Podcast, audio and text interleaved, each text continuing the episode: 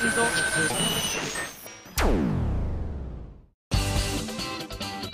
麻美の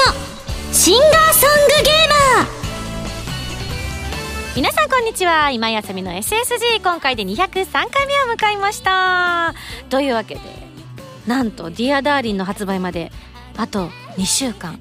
ということはまだキスキスキス。あと2週間ってことですね。あこれ使いやすいですよね。いろいろ。なんてね。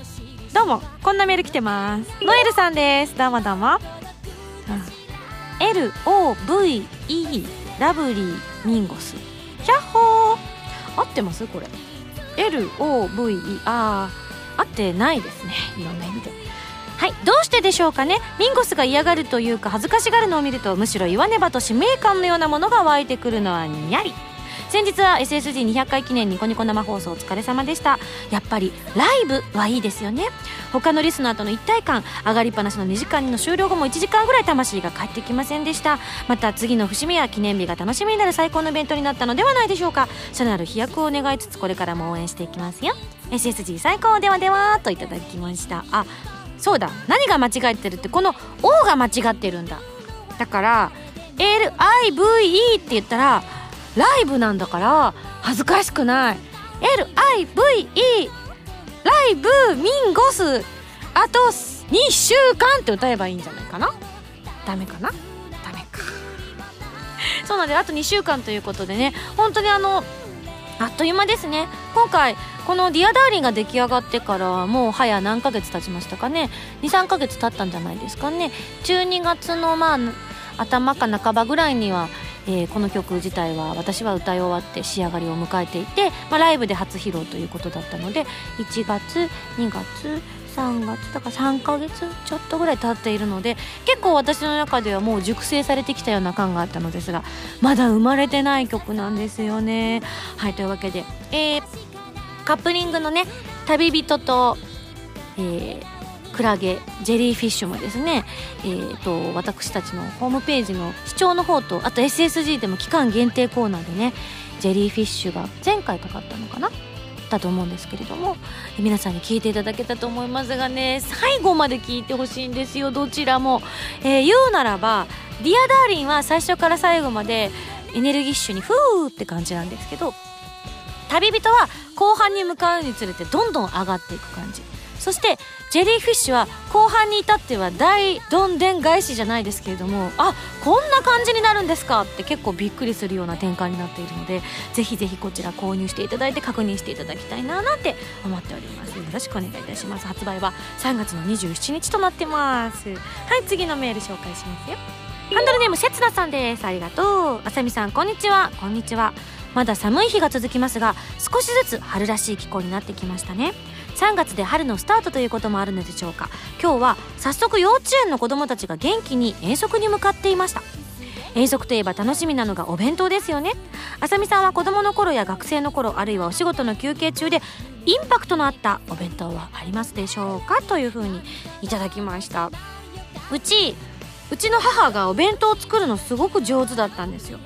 料理も結構上手だったんですけれども特にお弁当が、あの、持っていくと必ずと言っていいほど同級生とかに「あさみちゃんのお弁当美味しそう!」って言われるようなお弁当だったんですね。で私がすごく子供の頃小食だったので今は人並みに食べるんですけど本当にちょっとしか食べない子だったので母親的にはお弁当箱も大きくしてしまうと毎回ね残しちゃったりとかしてこう帰りとかにこうこぼしちゃったりとかするとカバンの中がわちゃーってなったりとかするのでなるべく小さくてあのバランスの取れたものってことで結構苦労したらしくてちっちゃいお弁当に彩りとかいろんなバランスを考えたいろんな品数をね入れるのに努力した結果母が編み出したお弁当がご飯を坂道のように敷き詰めておかずをその斜めになったご飯の上に傘のあるものから端っこに寄せてだんだん近づいてくるっていう感じでスパーンと断面図にした時にこう三角形が2つ重なって長方形になってるって言ったらいいんですかね。うまく言えないけど伝わったかな。そういう風にこう重なったお弁当を作ってくれてたんですね。なのであのひょっとしたらそういうのが嫌いだって人もいると思うんですけど私は実は好きなのがご飯の上におかずを乗っけて食べるのが子供の頃からすごく好きだったので結果的にこうたまに染み込みすぎないようにするために何かを敷くこともあったんですけど基本的にはご飯の上にもうそのまま直接乗っけてしまうのであのご飯に味がついてるんですね。例えばコロッケとかを入れた時にご飯に少しコロッケがかかってるので衣のちょっと油がご飯に染み込んだりとかしてて白ご飯も美味しく食べられるっていうお母さんのお弁当がとっても本当に好きでしたね。なんか自分も大きくなって大人になって子供ができたらこんなお弁当を作ってあげたいなって子供心にずっと思ってたようなお弁当でした。なのでインパクトのあるお弁当っていうのはなかったんですけど高校生の時になんかみんなで盛り上がっちゃってなんとなくピザ頼んだらどうなるのかなみたいな話になったことがあったんですよね。まあ今考えると本当は全然ダメなんですけどなんか浅はかな考えで電話してみたらどうなるのかなって言って一緒にいた子があの試しにピザ屋さんに電話をかけたんですよ。わざわざ。当時携帯電話とかもないですから。学校のね緑電話から「あのどこどこ高校のものなんですけれどもこういうのってピザって頼めるものなんでしょうか?」って。今頼むわけじゃないんですけどってあの20分休みの間に聞きに行ったんですよ。そしたら丁重にあの学生さんに頼まれたりとかした場合は基本的にはお断りしてますが特別な場合はお届けすることもございますって言われてえ？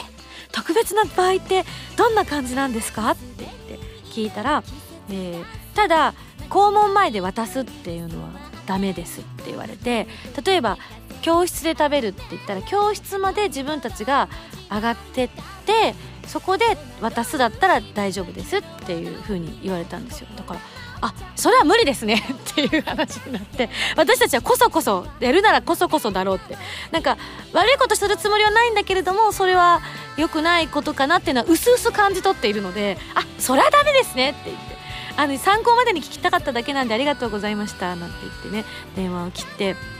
戻ってきて残念だ。やっぱりダメなんだって。っつって。そうか早く大人になろうね。なんていう会話をしたのがね思い出されますが。それも正直高校生の時なので 約20年近く前になるんですね。うわ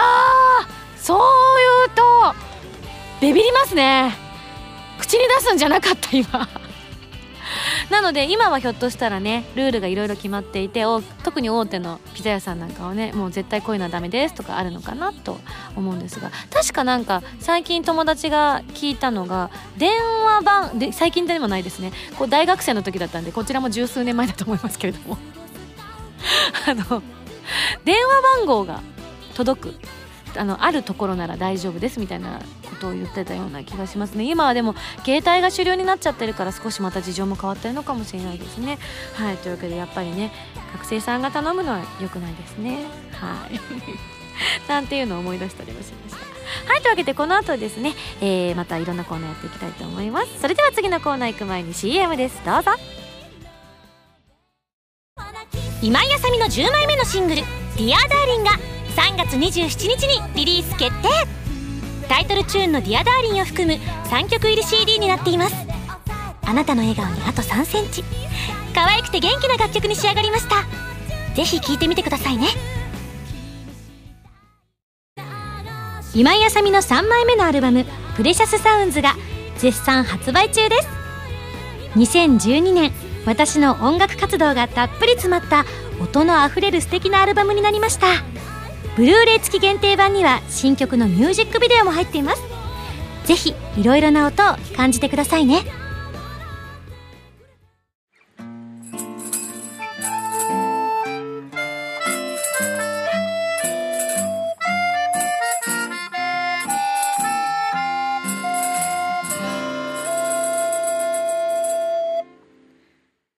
ミセこのコーナーはファミ通ドットコム編集部から派遣された謎の司令官み嫁ちゃんがおすすめするゲームを真のゲーマーを目指す私今井麻美が実際にプレイして紹介するコーナーですが今回はまあ謎の司令官みおめちゃん みよめちゃんからおすすめしていただきました。というわけで前回の指令書に書いてあったおすすめゲームはセガさんから発売中のプレイステーション3用ソフト初音ミクプロジェクト D は F ということで F は大文字の F でございます。皆さんも予告動画はご覧いただけましたでしょうか？実は私はですね自分のパート以外はまだ確認できておりません。皆さんの方が先に知っているかと思いますが、えー、自分の収録がね終わった後にみよめがなんと私が全然歯も立たなかった。手も足も出なかった。エクストリームを皆さんにプレイしていただいていることと思います。正直どのようになったのか今の私には知ることはできないのですが未来のねみよめがプレイしてくれるんだと思いますがきっと凄まじいものが皆さんご覧いただいてるのではないかと思います。本当にねあのみよめさんは初音ミクさんの、えー、初音ミクさんだって。初音ミクのそのゲームのこう例えばゲームショーだったりとかいろいろなところでこう割とステージにも立っちゃったりしてるようなプチ有名人といいますかこの業界では本当にかなり名の知れたプレイヤーさんでもありますので、はい、皆さんもすごいのをご覧いただいてねミンゴスは全然真のゲーマーにはなれないなっていうことをちょっと痛感したのではないかなと思って私も怖くて今からガクブルしておりますけれども、えー、どんなゲームかと申しますと2012年8月にプレイステーションビータで発売されたハズネミクプロジェクト D は F のプレイステーション3版でございます、えー、大人気の曲を6曲追加したほかミクたちの衣装であるモジュールももちろん追加されていますよということで、えー、動画の方でもお伝えしましたけれどもビータの時には小文字の F となってたんですが今回大文字の F ということで、まあ、あの持ち歩ける携帯機から家庭でできる大きなね据え置き機に、ね、なったっていうこともあるとは思うんですけれどもまあ一番結構わーって思ったのがやっぱり、えー、私もプレイした時にこう大きめのモニターでやらせていただいたんですけれどもなんかこうすごく感動しましたね。おーと思ってしかももう本当にプレイスタイルは、まあ、皆さんが大好きなね初音ミクのこう今までのものを継承してっていうことなんですけれどもやっぱりこう色も発色もねいろいろキラキラ光ったりとかしているので本当に遊んでて豪華な気持ちになりますね。はい。今回私が遊んだのは Google さんでね CM になっていた「Tell Your World」ということなんですが皆さんびっくりしませんでした？私はしましたね。あのまあ、Google といえば身近でありつつやっぱりすんごい会社っていうイメージあるじゃないですか。その世界中の誰もが知っている Google 社の CM が初音ミクちゃんが歌って踊ってっていうのでなんか今でこそやっぱ世界中に人気なコンテンツですからあり得るということは想定内ではあるんですけれどもやっぱり初音ミクのこう創生から見守ってきた特に日本人の我々みたいなとこありません？なんとなく。こうボーカロイドっていうものが出たらしい。キャラクターが可愛いらしい。なんか自由に歌わせることができるらしい。すごい使い手がいるらしい。こんなんなっちゃったらしい。こんなすごい曲があるらしいみたいなのをこう歴史を私たちは生で感じてきた、えー、立場なのでそういった意味でもその初音ミクが Google の CM に出てるっていうのはなんかポカーンとしましたね。えこれは嘘なの？みたいな。本当なの？みたいな感じに思って。日本だけなのかなって思ったけれども海外でもどうなんでしょうね。放送されてるのか。ちょっとその辺は私には今情報がないんですけれども。はいというわけで本当に本当にびっくりした、えー、CM だったわけなんです。その CM が今回ね CM の曲が追加されているということで。しかもプレイステーションビータ版を持ってる方たくさんいらっしゃると思うんですけれどもスコアやクリア状況などが連動できるということなので外ではビータ版を遊んでお家の中で大画面のプレイステーション3版で続きを遊ぶっていうこともできるので多分あのおそらくですけれどももうこのゲームに魅了されてやまない方は持たなかったら乗り遅れちゃうんじゃないかなっていうふうには思いますよね。もちろんイラストの方もたくさん追加されてると思いますし本当にとどまることを知らない初音ミクワールドっていう感じがするんですけれども。ちなみにプレイステーション3版の新曲やエクストラアイテムをビータ版に追加する追加パックも発売されるということなのでプレイステーションビータ版を買った方もそれを買えば新曲などが楽しめるということでさすがセガさんはあのなんだろう出し惜しみしない感がすごいですね。本当に。でもちろん、えー、今回初めて遊ぶ方っていうのも私は今回ノーマルから始めたんですがノーマルが一番簡単な、えー、モードではないのでもっと簡単なモードとかもありますのでえー、ミンゴス全然クリアできないんだったら自分なんかには無理だよなんて、えー、全然思わなくて大丈夫だと思います。もう少し簡単なモードであの曲をねたくさん聴くのがポイントだと思います。よく知ってる曲なんかをやっぱりあのこのメロディーラインだったらきっとこんな風にボタンが来るんじゃないかっていうのが本当にこう体が反応できる感じがするんですよね。知らない曲をやるよりは知ってる曲をやった方が、え高得点が狙いやすいと思いますのでぜひぜひまだ初心者の方もですね今回から始めてみるっていうのがおすすめなのではないかなっていうふうに思いました。いやー本当に綺麗だったなキラキラしてたみくちゃんが。あのやっぱりイラストもね今回もね注目ですよね。私いつか応募してみようかな。採用されないか。本名でやってみようかな。やめます。はいというわけでそろそろ来週の指令書を開封したいと思います。で偽名であれってやっぱ応募するっていうかあれですよね。自分で投稿するんですよね。ってことはでも私にもチャンスがあるかもしれないってことですよね。でもあのクオリティの絵は描けないよな。描けるかな。頑張れるかな。チャレンジだけしてみたいですね。あのもちろん大人の力は使いませんからね。指令書ミンゴさんこんにちは。こんにちは。次回は SSG としては久しぶりの新ハードの紹介です。次回取り上げるのは昨年末に発売された Wii U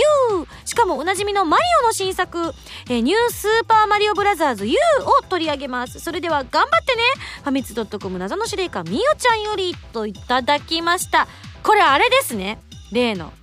私知ってます。なのでなぜ知ってるかというのは来週またお届けしたいと思います。はいというわけでそれでは来週のゲームは「ニュースーパーマリオブラザーズ U」に大決定。以上ファミセンのコーナーでした。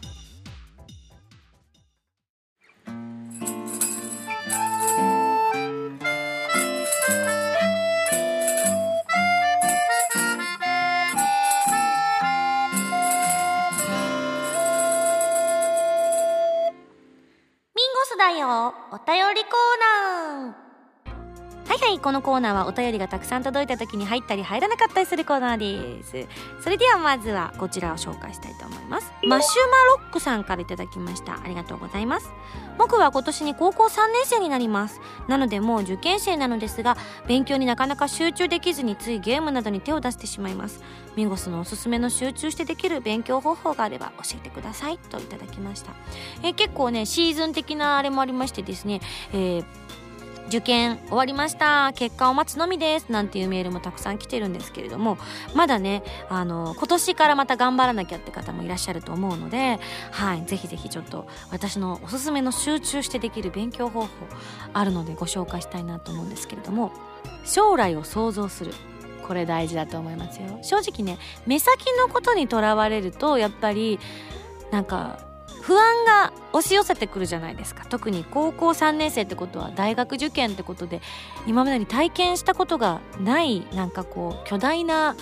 こう壁みたいなイメージあるじゃないですか。もちろんね中高と受験をされた方はその時にも感じたと思うんですけども大学受験はきっと初めてだと思うんですよね。なので不安になればなるほど人間ってやっぱり横道にそれる傾向って絶対一般的にあると思うんですよね。もちろんそれにすぐ立ち向かおうって思う方もいると思うんですけれども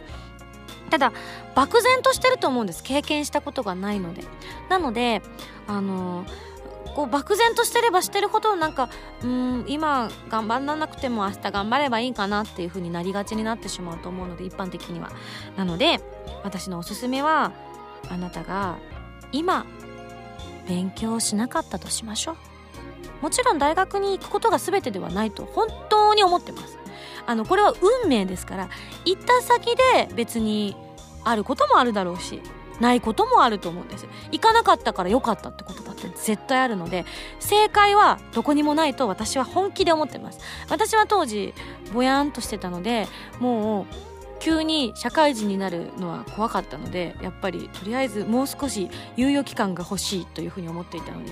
えー、やっぱ大学は行っておきたいなっていうふうに思ってたと思います。なので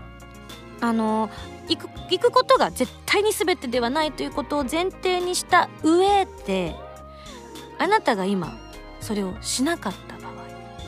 やめることは簡単なんですよね。なんですけど急にまた始めることっていうのはすごくすごくすごくハードルが高くなるんです。特にねあの私は一浪しておりますのでこう大学1年生になった時にすでに差が出ているんです。だってあの高校から直で入学された方は18歳なんです。もうすぐ19になる年で。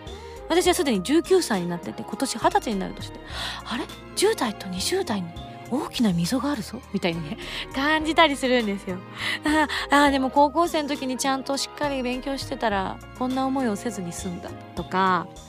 あの今は私は声優さんになってねとても幸せな生活を送らせていただいてると思うんですが声優さんにもしなれなかったりなろうと思わなかった場合違う人生が待ってたと思うんですけれどもそれこそ私が生きてた時代は今も就職難だと思いますけれども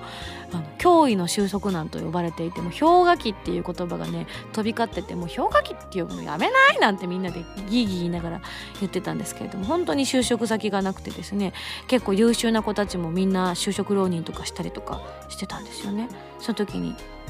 あのこうどんどんどんどんね就職もできずくさくさし始めると人間的に魅力もなくなっていき恋人もできない。恋人もできないからとりあえず実家に戻る。でも親の目が痛い、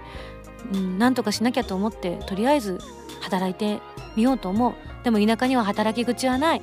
うん、で自分がしたかったこの仕事は本当にこれだったのかなって選択肢がどんどん狭まってくる。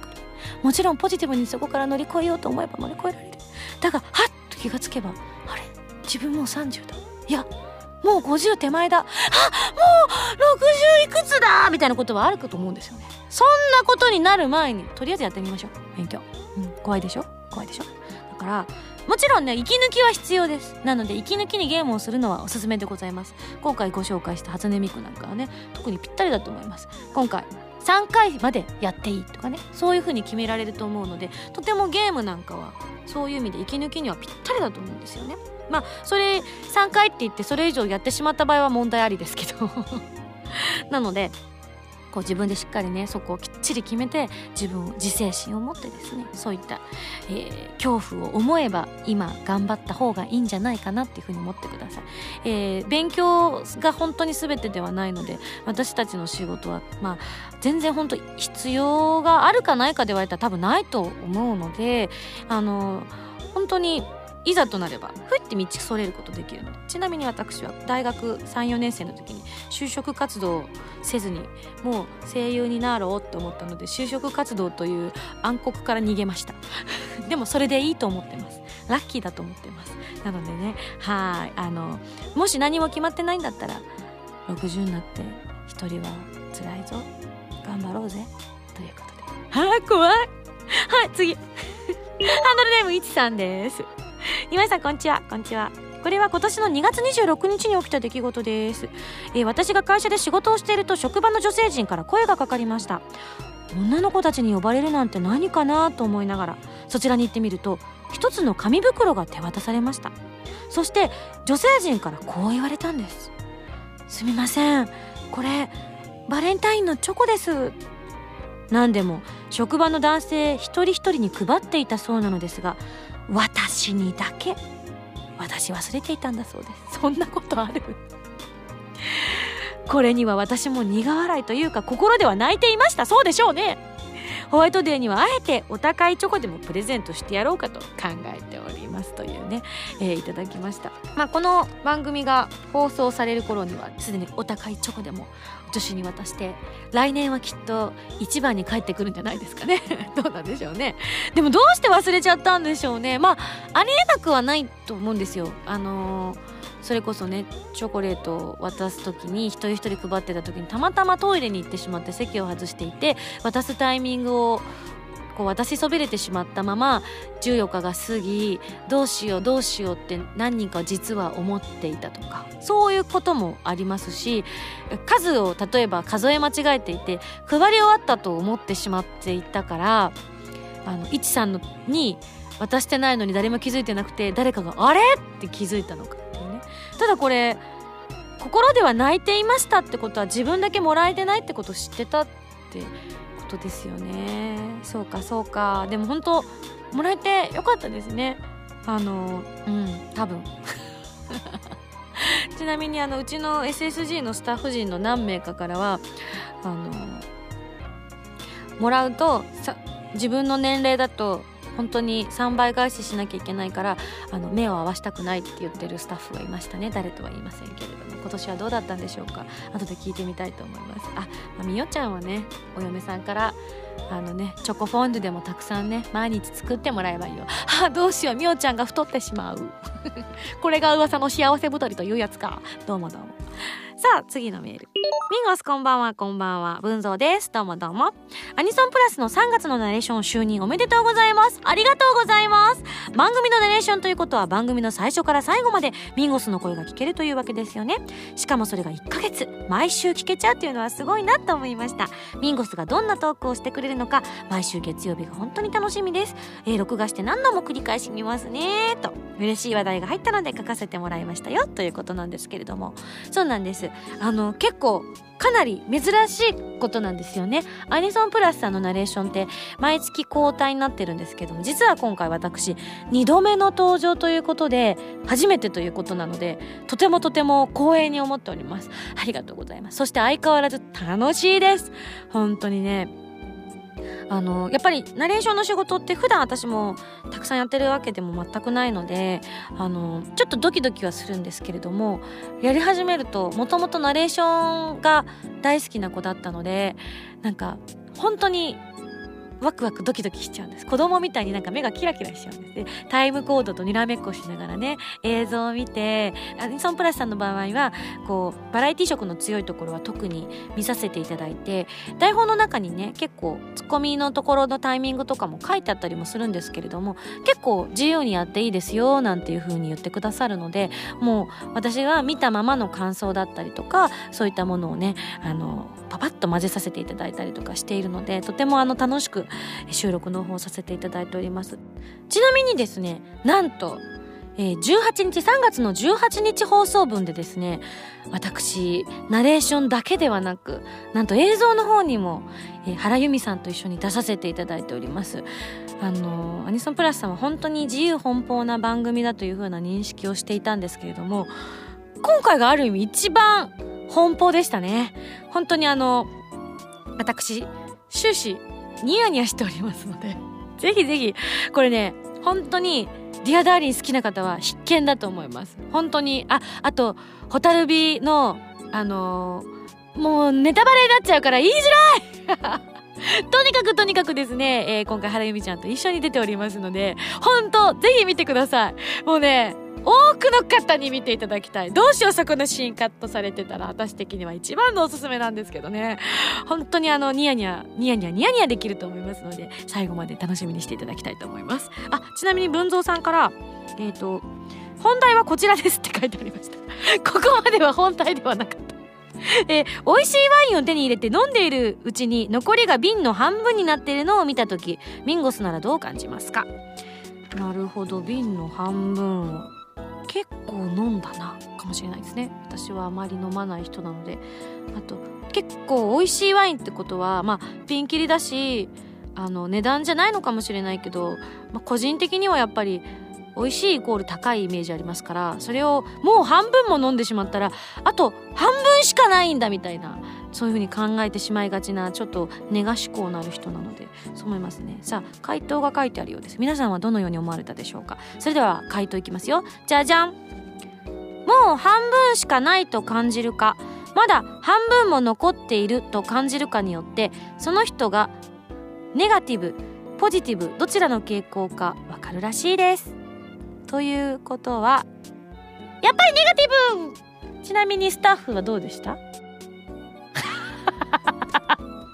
ちなみに今そこ外にいるあのスタッフに聞いたところ1人はまだ半分も残ってるうふふって思うスタッフと、えー、ネガティブな意味でまだ半分も残ってるのかと思うスタッフ。そうなんですよね。SSG のスタッフお酒飲める人ほんと少ないんですよね。なんかみんなでこう打ち上げとか行ったりとかした時にラジオのスタッフで行った時にお酒注文するの2人しかいないですからね。えー、CA なゆみちゃんとみおちゃんですね。謎の司令官みおちゃんがちょこっと飲むぐらいですね。あゆみちゃんは本当は飲めると思うんですけれども、まあ、立場的に一人でガブガブ飲んでたらあのねまずいことになってしまうと思うのであのじゃあ少しだけなんて言ってますけれどもどうも結構飲むらしいと噂は聞いております。でそれよりももっと飲むのがあのみよちゃんの嫁のみ嫁です。すごいらしいです。今度あのはたから見てたいなとは思うんですけれどもね。ちなみにみ嫁が飲んで飲んで飲みまくった後に会社の椅子で寝てたっていう写真を見せてもらったんですけれどもあのもう嫁に行っててよかったなって思いました。もう嫁のもらい手ないよっていうことが必要なくなりましたからね。ねえみ嫁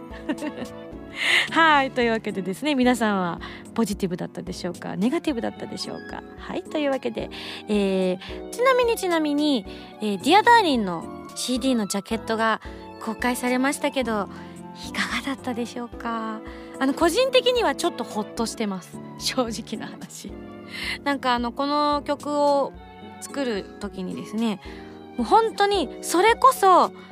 ツインテールとかさせられてなんかブリッブリフリフリの衣装を着てなんなら昔懐かしい感じのこう手をグーにして顎の下に両手をこう添える形で斜めに首を傾けながら「何?」みたいな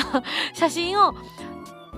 撮らされるのではないかっていう恐怖が結構ブワーってあったのですが2着あったうちの特にちょっとスポーティーな方のお洋服の方が今回ジャケットに採用されたということだったのでもちろんあの裏側にもかなりラブリーな方の白ピンクのお衣装のドアップとかが あったりしてるので中の方もね堪能していただきたいななんて思ったりもしてるんですが割とあのこう「ん？何?」みたいな感じで振り向いた感じではって振り向いたら3センチのところに彼がいたみたいなイメージの写真になったので個人的にはなんかストーリーもあるし全然恥ずかしくないみたいなあの感覚なんですね。皆さんはいかがだったでしょうか？はいというわけで皆様からの感想もお待ちしております。あーほっとした。以上ミンゴスだよお便りコーナーでした。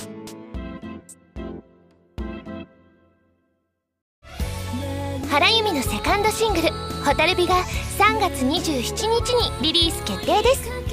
タイトルチューンの「蛍火」はコープスパーティー Tortured Souls 暴虐された魂の呪叫のエンディングテーマになっています。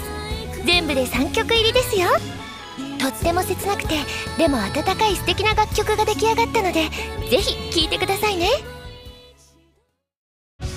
フリーダムなラジオ番組 SSG のボーナスステージ最新作はアフィリアサーガイーストがゲスト。11人のアイドルを相手に趣味全開の朝トークを繰り広げましたよ。バロックの新曲も入った今やさみの SSG アフィリアサーガステージはドキドキ疾風陣雷編とワクワク天地創造編の2種類で好評発売中です。みんな一緒にリア充しないでアフィリア充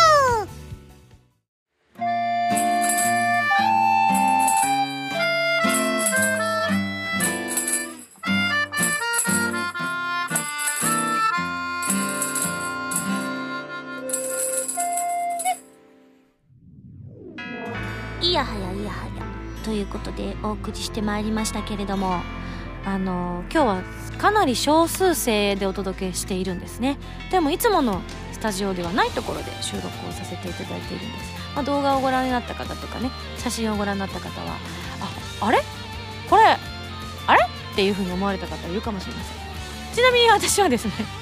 すごく見知った光景なので全く違和感がございません。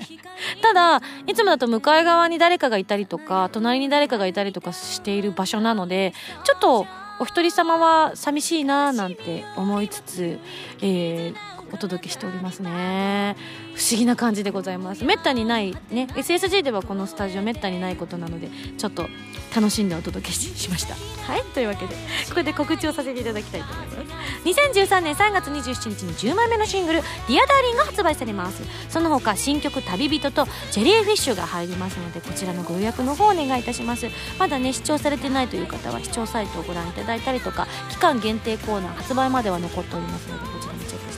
さい。そして SSG200 回突破を記念した SSG ボーナスステージ第6弾。今休みの SSG シンガーソングステージが5月1日に発売されます。スパークルリグレット海と空と君とストラグル参加の祈りそして新曲の宝物を収録したディスク1に加え初回生産版はトークを収録したディスク2の2枚組となっております。さらに過去の SSG ボーナスステージシリーズの CDDVD を収納できる特別仕様のケースや SSG 会員証もついてきます。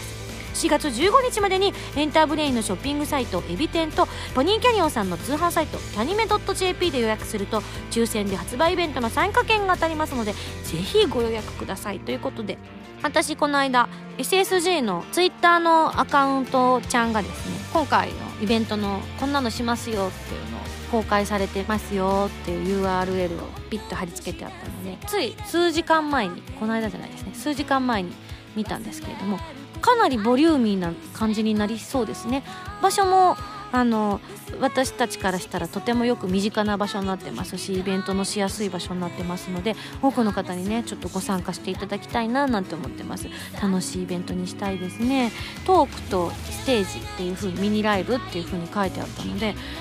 ね一体どの曲を歌うのかとかひょっとしたら SSG のことですから何か仕掛けがあるかもしれないしちょっとまだまだその辺は。えイベント自体はちょっと先になりますもんね。あと数ヶ月後ということなんですが。締め切りが4月の15日なのでもう1ヶ月切りましたので悩んでる方はまずはご応募いただければと思います。よろしくお願いします、えーそれでは番組では皆さんからのメールを募集しております。普通とギティオとなど各コーナー宛に送ってください。宛先はファミ通ドットコムの応募フォームまたはホームページに書いてあるアドレスから。メールで応募する際は題名に各コーナータイトルを本文にハンドルネームとお名前を書いて送ってきてくださいね。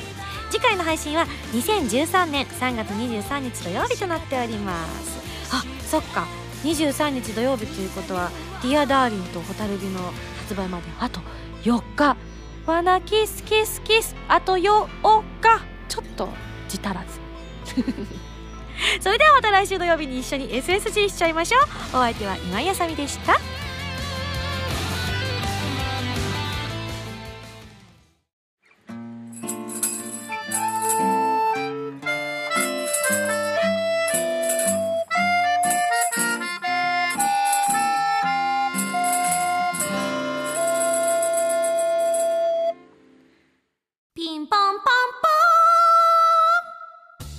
しぶりに音程が合っていた気がします。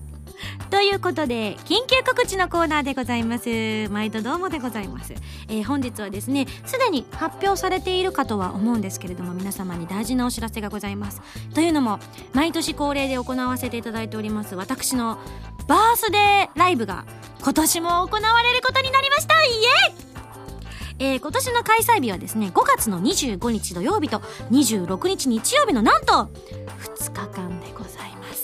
ツアーとかはね今までにもやったことがありましたけれどもなんと驚きの 2days ということで多くの方にお越しいただきたいと思っております、えーどんな内容になるのかこれからかっちりと詰めていきたいと思っておりますのでお忙しいとは思いますけれどもよかったら足を運んでください、えー会場は都内某所を予定しております。はい、チケットなどの詳細などはですねまた追ってご紹介していきたいと思っておりますので随時、えー当番組のホームページもしくは私の公式のホームページなどをチェックしてみてください。以上緊急告知でした。ピンポンパンポーン。